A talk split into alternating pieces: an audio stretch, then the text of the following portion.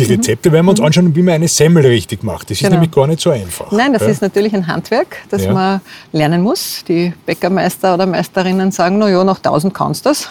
Also, Das ist viel. ja, braucht man schon ein bisschen Zeit. Servus zum Zuhören mit Harald Nachförg. Dieses Mal Das Körperl. Hallo liebe Leute. Schön, dass ihr wieder mit dabei seid. Diesmal sind wir im wunderschönen Drosendorf im Waldviertel eingeladen. Eingeladen hat uns die wunderbare Elisabeth Ruxer. Die Elisabeth ist Journalistin, Buchautorin, sie ist die Leiterin der Servus-Akademie und äh, sie ist auch Neogastronomin. Drum sitzen wir hier im wunderschönen Strandbad in Drosendorf, weil die Elisabeth hier Brot und Gebäck äh, anbietet und auch Kurse macht, damit man hier lernen kann, äh, Brot und äh, Gebäck zu backen. Und man hört hier, und das ist auch der Grund, warum man vielleicht das Rauschen im Hintergrund ein bisschen stark hört, hier im Hintergrund hört man die Thaya, die da runterrauscht. Und äh, die Elisabeth war so lieb und hat uns zum Frühstück eingeladen, weil das Körperl steht da am Tisch. Es gibt wunderbares Gebäck, Kleingebäck, wie man richtig sagt.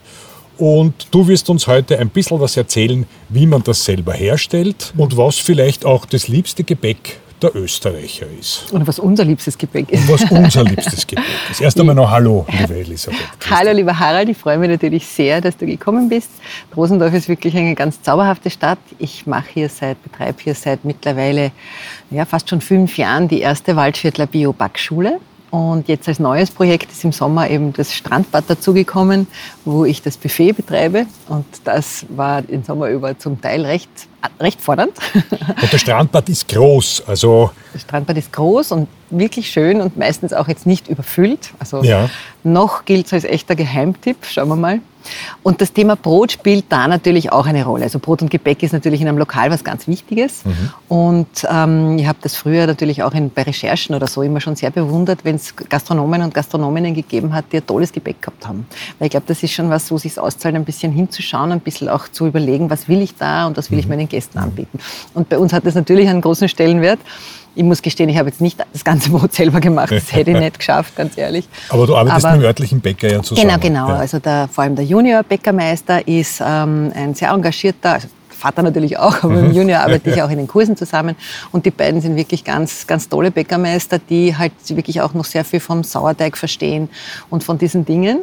Und der Junior, der Thomas Linzbauer heißt er, macht für uns auch wirklich eigenes Brot und Gebäck fürs Strandbad. Mhm. Ähm, wir machen das auch in den Kursen. Also man kann es dann auch lernen, wenn man will, bei uns. Oder Die an einer anderen Location. im die sind nicht im Strandbad? Nein, Nein, das in Strandbad ist nicht, genau, das ist nicht den ganzen Winter, äh, den ganzen, ja, ist nicht den Winter über im Betrieb, sondern nur im Sommer. Mhm. Und wir haben die Kurse natürlich hauptsächlich in der kühleren Jahreszeit, weil am heißen Ofen steht man Ge- nicht so gern, wenn es genau. auf 40 Grad hat.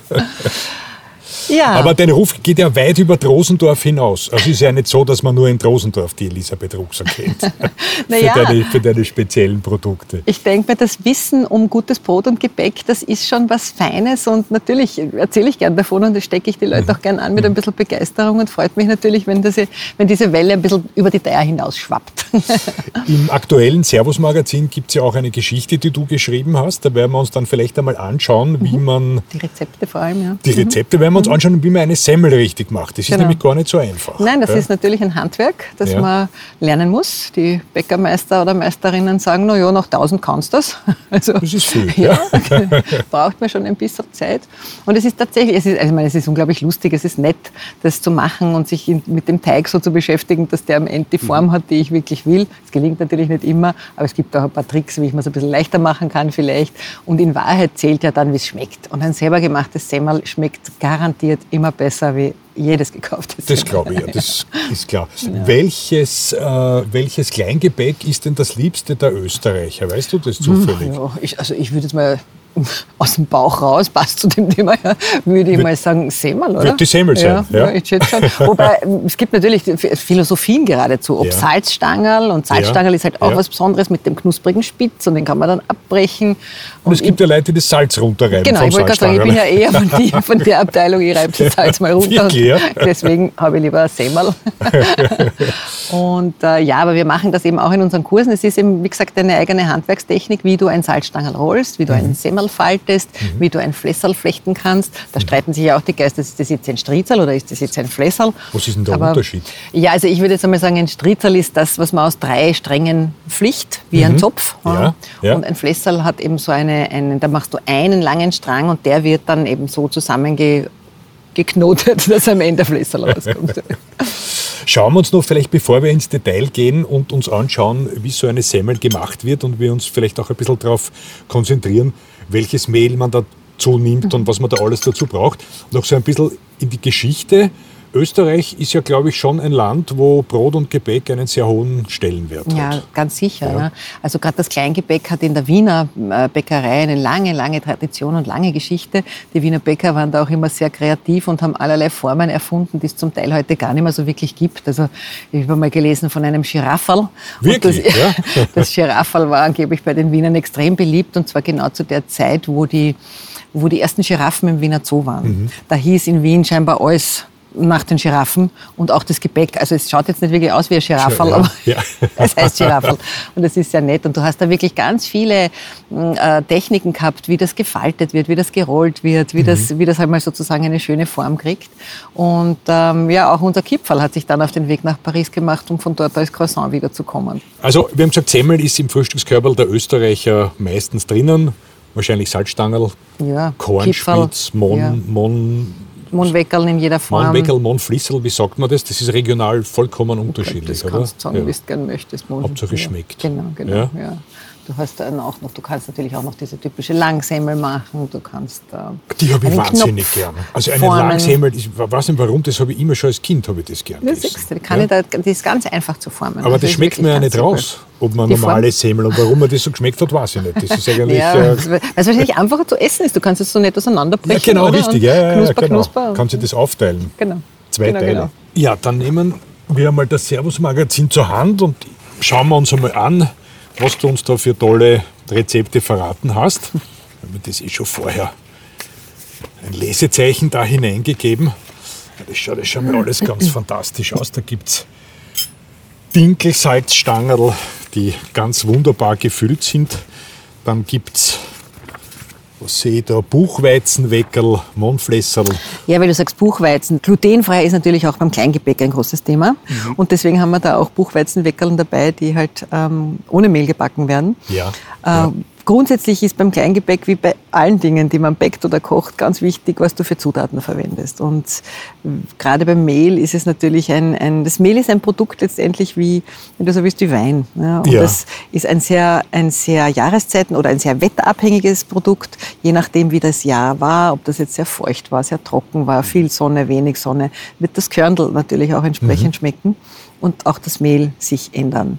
Und, ähm, ja, Welches also Mehl nehme ich jetzt? Was ist am besten für Also für das klassische Kleingebäck ja? nimmst du ein Weizenmehl. Weizenmehl. Man kann natürlich vieles auch mit Dinkel machen, wenn mhm. einem das sympathischer ist. Das kannst du mehr oder weniger eins zu eins austauschen. Mhm. Aber diese Semmeln, die wir da jetzt gemacht haben, sind ganz klassische Weizensemmeln, weil ich finde, auch der Weizen ist ein, ein Getreide, das seinen, seinen unter Anführungszeichen schlechten Ruf nicht unbedingt verdient hat, weil wenn man es in Maßen konsumiert und da eben auch darauf achtet, dass das ein gescheites Mehl aus einem gescheiten Korn ist und nicht sozusagen ein Hochleistungsindustriegetreide, sondern ein wirklich vielleicht ein, auch hier gibt es alte Sorten und auch hier gibt es die Möglichkeit, ein wertvolles Getreide zu verwenden ähm, dann ist es, macht es einfach auch Spaß, mit dem Mehl zu arbeiten. Und ich denke mal, ein knuspriges, helles, weißes Semmel essen viele Leute gern und das ist auch schon in Ordnung. Man muss halt nicht dreimal am Tag eins ja, davon ja, essen, ja, gefüllt mit was auch immer, sondern es, man braucht sich ja nur überlegen, früher war das wirklich das Sonntagsfrühstücken. Mhm.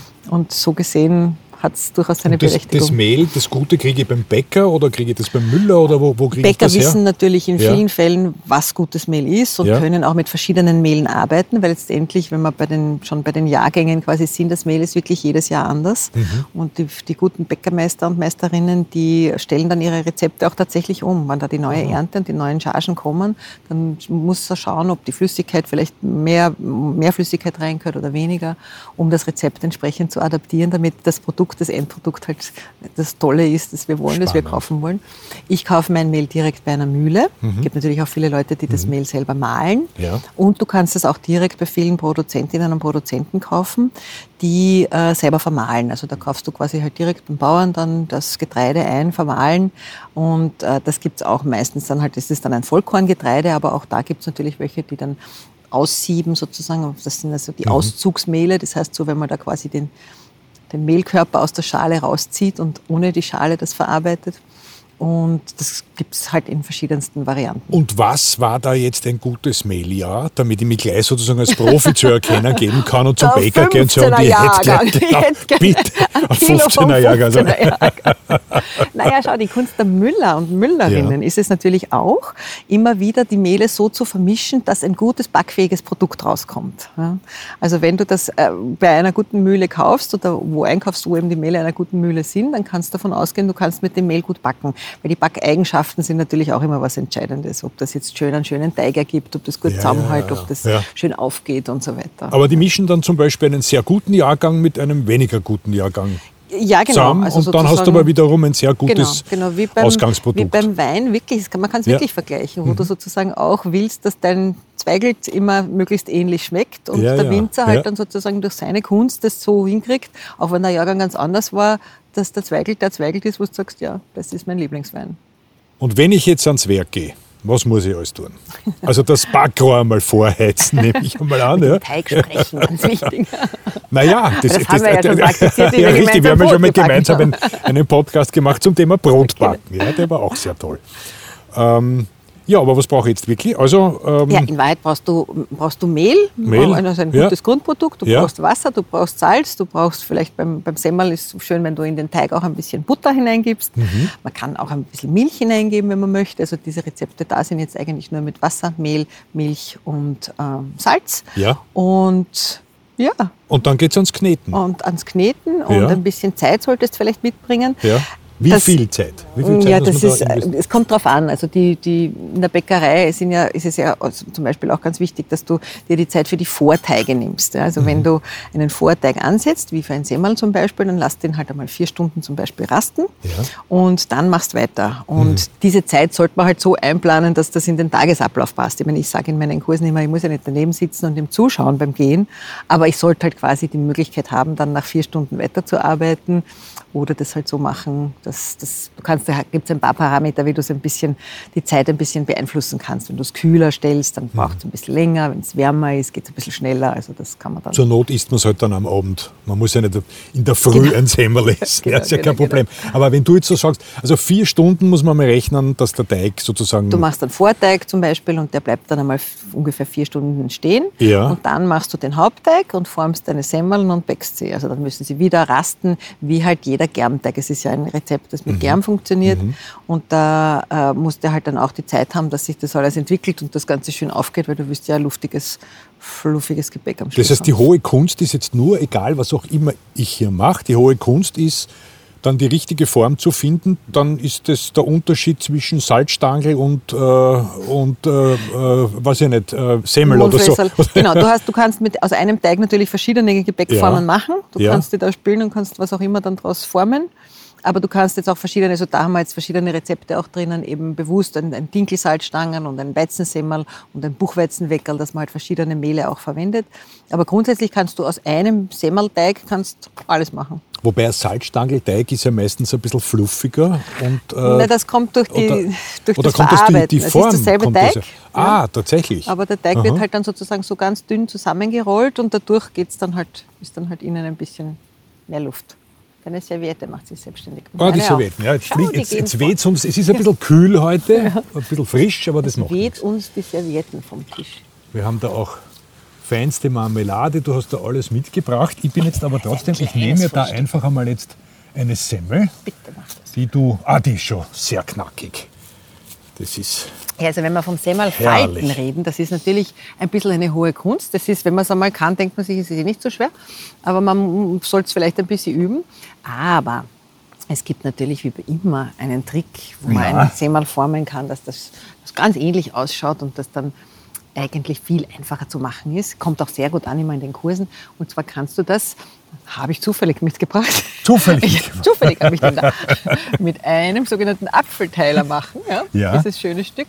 Du kannst quasi diese Rose da reindrücken und dann hast du, schau, das schaut dann so aus. Wenn du dir das Wie eine Blume schaut Genau. das aus, ja. Und wenn du das so reindrückst in den Teigling, dann ist im Endeffekt so ein gebackenes Teil. Und das ist natürlich geht wesentlich einfacher und schaut immer super aus. Na, das ist natürlich wunderschön, keine Frage, aber wir sind ja Vollprofis. Also ich möchte jetzt von dir einfach wissen, wie man Ein Semmelfalter. ein Semmel faltet. Weil einfach schaut es nicht aus. Ja, das du machst ein- einfach einen Teigfleck quasi Ja. und den klappst du dann fünfmal um. Und dann hast du sozusagen diese fünf Ja, aber Lagen. fünfmal umklappen, so einfach glaube ich ist es nicht. Ja, weil ich glaube, da muss man ja auch ein bisschen den Daumen hineinschieben. Du dann legst den Daumen hinein, dann klappst du es drüber Ja. und dann drehst du das weiter und legst sozusagen immer die neue Lage dazu. Mhm. Und am Schluss tust du den Daumen raus und alles, was überbleibt, stopfst dann da hinein, wo der Daumen drinnen war. Und dann sollte sozusagen, dann ist, entsteht dieses, dieses Ende. Ne? Das zwickst dann unten fest. Und das heißt, da, war quasi mal der Daumen drin. und dann ist das Ganze zugeklappt und dann geht's, dann kannst du es. Ja, Klingt einfach, ist es aber nicht. Wie bei der Sendung mit der Maus. Genau. Wir machen da jetzt viele Fotos. Viele. Aber du hast im, im, im Servus-Magazin ist das ganz, ganz wunderbar beschrieben und äh, auch optisch in Es ist- Bildern dargestellt. Also Es ist man, immer man, gut, wenn man sieht. Also es ist wirklich man auch sieht, in, wie man es macht. in den Kursen so, wenn wir es machen, dass ich dann den Leuten sage, ihr könnt euch dann natürlich in einem, in einem Buch das anschauen oder auch so sozusagen diese Bilderabfolge, dann, dann weiß man wieder, wie es funktioniert. Ja. Wenn man es einmal quasi die, die, einmal- den Grund, die Basis hat. hat. Ja. Ja, ich beiß da jetzt aber trotzdem rein, weil du hast das so schön gemacht. Das liegt goldgelb da von mir und äh, Bitte, ich werde das schmecken. ohne Butter und ohne Kannst auch Marmelade. Butter dann haben, wenn du magst. Ja, das mache nehme ich mir dann gern, aber ich möchte jetzt einfach nur mal kosten, Schau, so von der, von der Grundsubstanz. Ja, bitte. Der Waldviertler Spätsommer, es regnet schon Blätter. Ja, stimmt, ja. ja Waldviertel ist immer kalt. Mm. Und das ist, na, da merkt man schon einen riesengroßen Unterschied zum, Naja, ja, das stimmt schon. Ja. zum industriell gefertigten. Du, und wenn ich mir jetzt, also mich da in die, in die, in die Küche stelle und dann meine Semmeln mache ich ja gleich mehr, damit, damit sich das auch auszahlt. Wo bewahre ich denn die Semmel oder wie lange kann man sie aufbewahren und wo bewahre ich sie auf? Am besten gleich essen. Gleich essen, das ist am gescheitesten, weil da schmeckt es am besten. Absolut. Nein, also du kannst sie natürlich tiefkühlen, du kannst Eis einfrieren, das funktioniert Ja. gut. Wenn du Semmeln einfrierst, ist es aber, also wenn du sie selber machst, ist es ganz gut, wenn man sie nicht zu dunkel bäckt vorher, Ja. weil sie dann äh, beim Auftauen kannst du dann noch einmal kurz in den Ofen und dann springt dir die Kruste nicht so runter. Dann Die besprüht man ein bisschen mit Wasser? Oder? kann man ein bisschen mit Ja. Wasser auch besprühen, genau. Ja. Kann man also einfrieren kannst du sie gut. Ansonsten ist halt ein Kleingebäck jetzt etwas, was nicht für die dauerhafte Lagerung gedacht ist. Also nicht so wie ein Brot, das du quasi eine Woche lang jeden Tag eine Scheibe runterschneidest, sondern dann geht es eigentlich nur mehr so darum, dass man das jetzt genießt. Und Mhm. ja. So, wenn ich es jetzt aber doch äh, aufbewahren möchte, zumindest über die Nacht, wo gebe ich es dann am besten rein? In ein Ja, also- Leinensackerl oder? Ich gebe es eigentlich in einen Leinensackerl oder in einen Baumwollsackerl rein, Mhm. das funktioniert am besten. Du kannst es natürlich auch in eine Holzdose geben, also Zirbenholz ist immer gut zum Brot Ja. aufbewahren. Es ist halt ein bisschen im wahrsten Sinne des Wortes Geschmacksfrage. Ja. Zir das Zirbenholz sollte vorher gut ausrauchen dürfen, Ja, sonst ja, hast du Zirbensemmel, Ja. aber mein Gott, ist vielleicht auch gut. Bei Servus am Marktplatz haben wir natürlich auch äh, ein Leinensackerl, ein sehr schönes und auch eine Zirbenbrotdose. Also, liebe Hörerinnen und Hörer, falls ihr sowas haben wollt, schaut einfach einmal rein bei servusmarktplatz.com. Ähm, eine Frage habe ich jetzt noch, liebe Elisabeth. Ähm, Semmel haben wir uns jetzt äh, wunderbar angeschaut, wie man das in zehn Schritten äh, fertigt. Jetzt das zweitliebste oder für manche vielleicht das liebste Kleingebäck ist ja der Salzstangerl. Wie macht man das? Da stelle ich mir relativ einfach vor. Das rollt man einfach. Das ist aber relativ äh, schwierig, ganz ehrlich. Also ich muss sagen, Salzstangerl, Semmeln geht ganz gut. Salzstangerl ist wirklich etwas, da musst du den Teig rollen und Ja. gleichzeitig ziehen und gleichzeitig aufrollen, um sozusagen durch das Ziehen dann die Länge des Teiges zu kriegen, weil der wird sich sozusagen wickelt sich da halt so herum ein paar Mal, Ja, dass ja. du diese sogenannten Lagen dann alle kriegst. Und das Spitz soll ganz schön spitz sein, damit er eben schön knusprig ist, damit man ihn dann ab so abknicken kann, Und abbrechen ich kann. habe mir laienhaft vorgestellt, äh, dass das einfach ein Viereck ist, dass man an einem Ende nimmt, Zusammenrollt und zusammenrollt und die Geschichte ist erledigt. Ja, wir können es probieren. Vielleicht Also- ist das eine gute Technik. Also ich komme ja eigentlich aus der burgenländischen Salzstangerlschule, Ja. weil meine Familie von dort kommt. Und im Burgenland sind Salzstangeln ja allgegenwärtig. Die kriegt man ja ununterbrochen. Bei jedem Besuch werden einem zum, zum Wein dann auch Ja, ja, Salzstangerl genau, ja, ja. Dort macht man das so, dass man einen großen Fleck auswalkt. Der wird dann zwölfmal wie eine Uhr quasi geschnitten und Ah, dann okay. von außen nach innen aufgerollt. Das ist meine liebste Art, Salzstangerl herzustellen. Ja, ich sehe schon, ich muss unbedingt zu dir in die Akademie kommen und muss mir das jetzt alles einmal zeigen lassen, weil ich würde Ja, selber sehr gerne, gerne, sehr gerne. sehr gerne so ein, so ein großartiges Salzstangerl, aber ich esse ja das Salz dann, das ich draufstreue. ja, Okay, ich ja gut, da dann können wir uns teilen. Du nimmst das. Salz und ich nehme das Stangerl. So machen wir das. Und jetzt schauen wir noch, obwohl es natürlich wahnsinnig schwierig ist, nur vom Zuhören, aber weil ich da schon so ein wunderbares äh, Mondflässerl sehe auch. Fle sagt man Flässerl oder Fließerl? Du, Das weiß ich Flässerl, auch nicht. Flässerl, ja, Mondflässerl habe ich richtig gesagt. Striezel und Flässerl. Strizerl und Flässerl. Striezel und Das Fließerl sein. schaut aber, das schaut für mich jetzt wirklich am kompliziertesten aus. Ja, weil das, ist aber von der Technik her relativ easy. Wir fangen in den Kursen auch meistens damit an, weil das dann Spaß macht, weil das relativ gut geht. Da machst du eben ein langes äh, Teigstrankerl Ja. und das wird dann einfach einmal eingeschlagen, einmal umgedreht, durchgezogen, nochmal umgedreht, von der anderen Seite durchgesteckt. Also dann wie geflochten eigentlich. Oder wie ein ein bisschen, Zopf, Ja, oder genau, ein fast, bisschen ja? wie geflochten, aber es ist halt sozusagen aus einem, ja, Ja. aus einem Teil. Gut, damit habe ich mir jetzt wirklich als absoluter Laie gezeigt, weil das, was ich glaubt habe, dass das Schwierigste ist, was man gar nicht leicht machen kann, geht am leichtesten. Und was, wo ich dachte, das ist relativ einfach zu machen, das ist am schwierigsten. Ja, ist Ansichtssache. Also für, für mir, mir fallen Salzstangen schwer. Es gibt auch Kursteilnehmer, die kommen und machen das und das schaut super aus. Aber ich bin mehr, mehr das, der das, ja, aber ich bin vielleicht genau der Salzstangerl-Typ, der das in der Sekunde kann. Ja, das, das, das, Wir werden wir uns das- anschauen. Genau, wir werden das überprüfen. Super, wunderbar. Liebe Elisabeth, das war's auch schon. Ich bin jetzt so unverschämt und genieße all diese äh, Dinge, die du da in diesem Schüssel äh, für mich äh, hergestellt hast. Ich werde das vorerst einmal ohne Butter und Marmelade kosten. Ja, bitte, koste dich durch. Herzlichen Dank für die Einladung. Na, Ich kann nur alle unsere Hörerinnen und Hörer darauf aufmerksam machen. Schaut einmal bei der Elisabeth vorbei in Drosendorf. Im Sommer nehme ich mal an, wird es wieder beginnen äh, im Strandbad. Ja, da ist es nicht auf. nur landschaftlich schön, sondern ihr kriegt auch ganz, ganz wunderbares Brot und Gebäck, wie man sonst nicht alle Tage bekommt. Liebe Elisabeth, vielen Dank für die Einladung. Alles Liebe. Ich danke dir. Auch alles Liebe und lass das schmecken. Danke. Vielen Dank fürs Zuhören. Die September-Ausgabe von Servus in Stadt und Land mit den Rezepten von Elisabeth Ruxer könnt ihr euch auf magazinabo.com versandkostenfrei nach Hause bestellen. Wenn ihr noch mehr von Elisabeths Geheimnissen hören wollt, empfehlen wir euch Episode 35 unseres Podcasts. Da verrät die Expertin, wie ein richtig gutes Brot gelingt. Wenn euch die Folge gefallen hat, abonniert Servus zum Zuhören und verpasst keine Folge mehr. Wir freuen uns auch über einen Kommentar und eine Bewertung. Bis zum nächsten Mal. Euer Servus.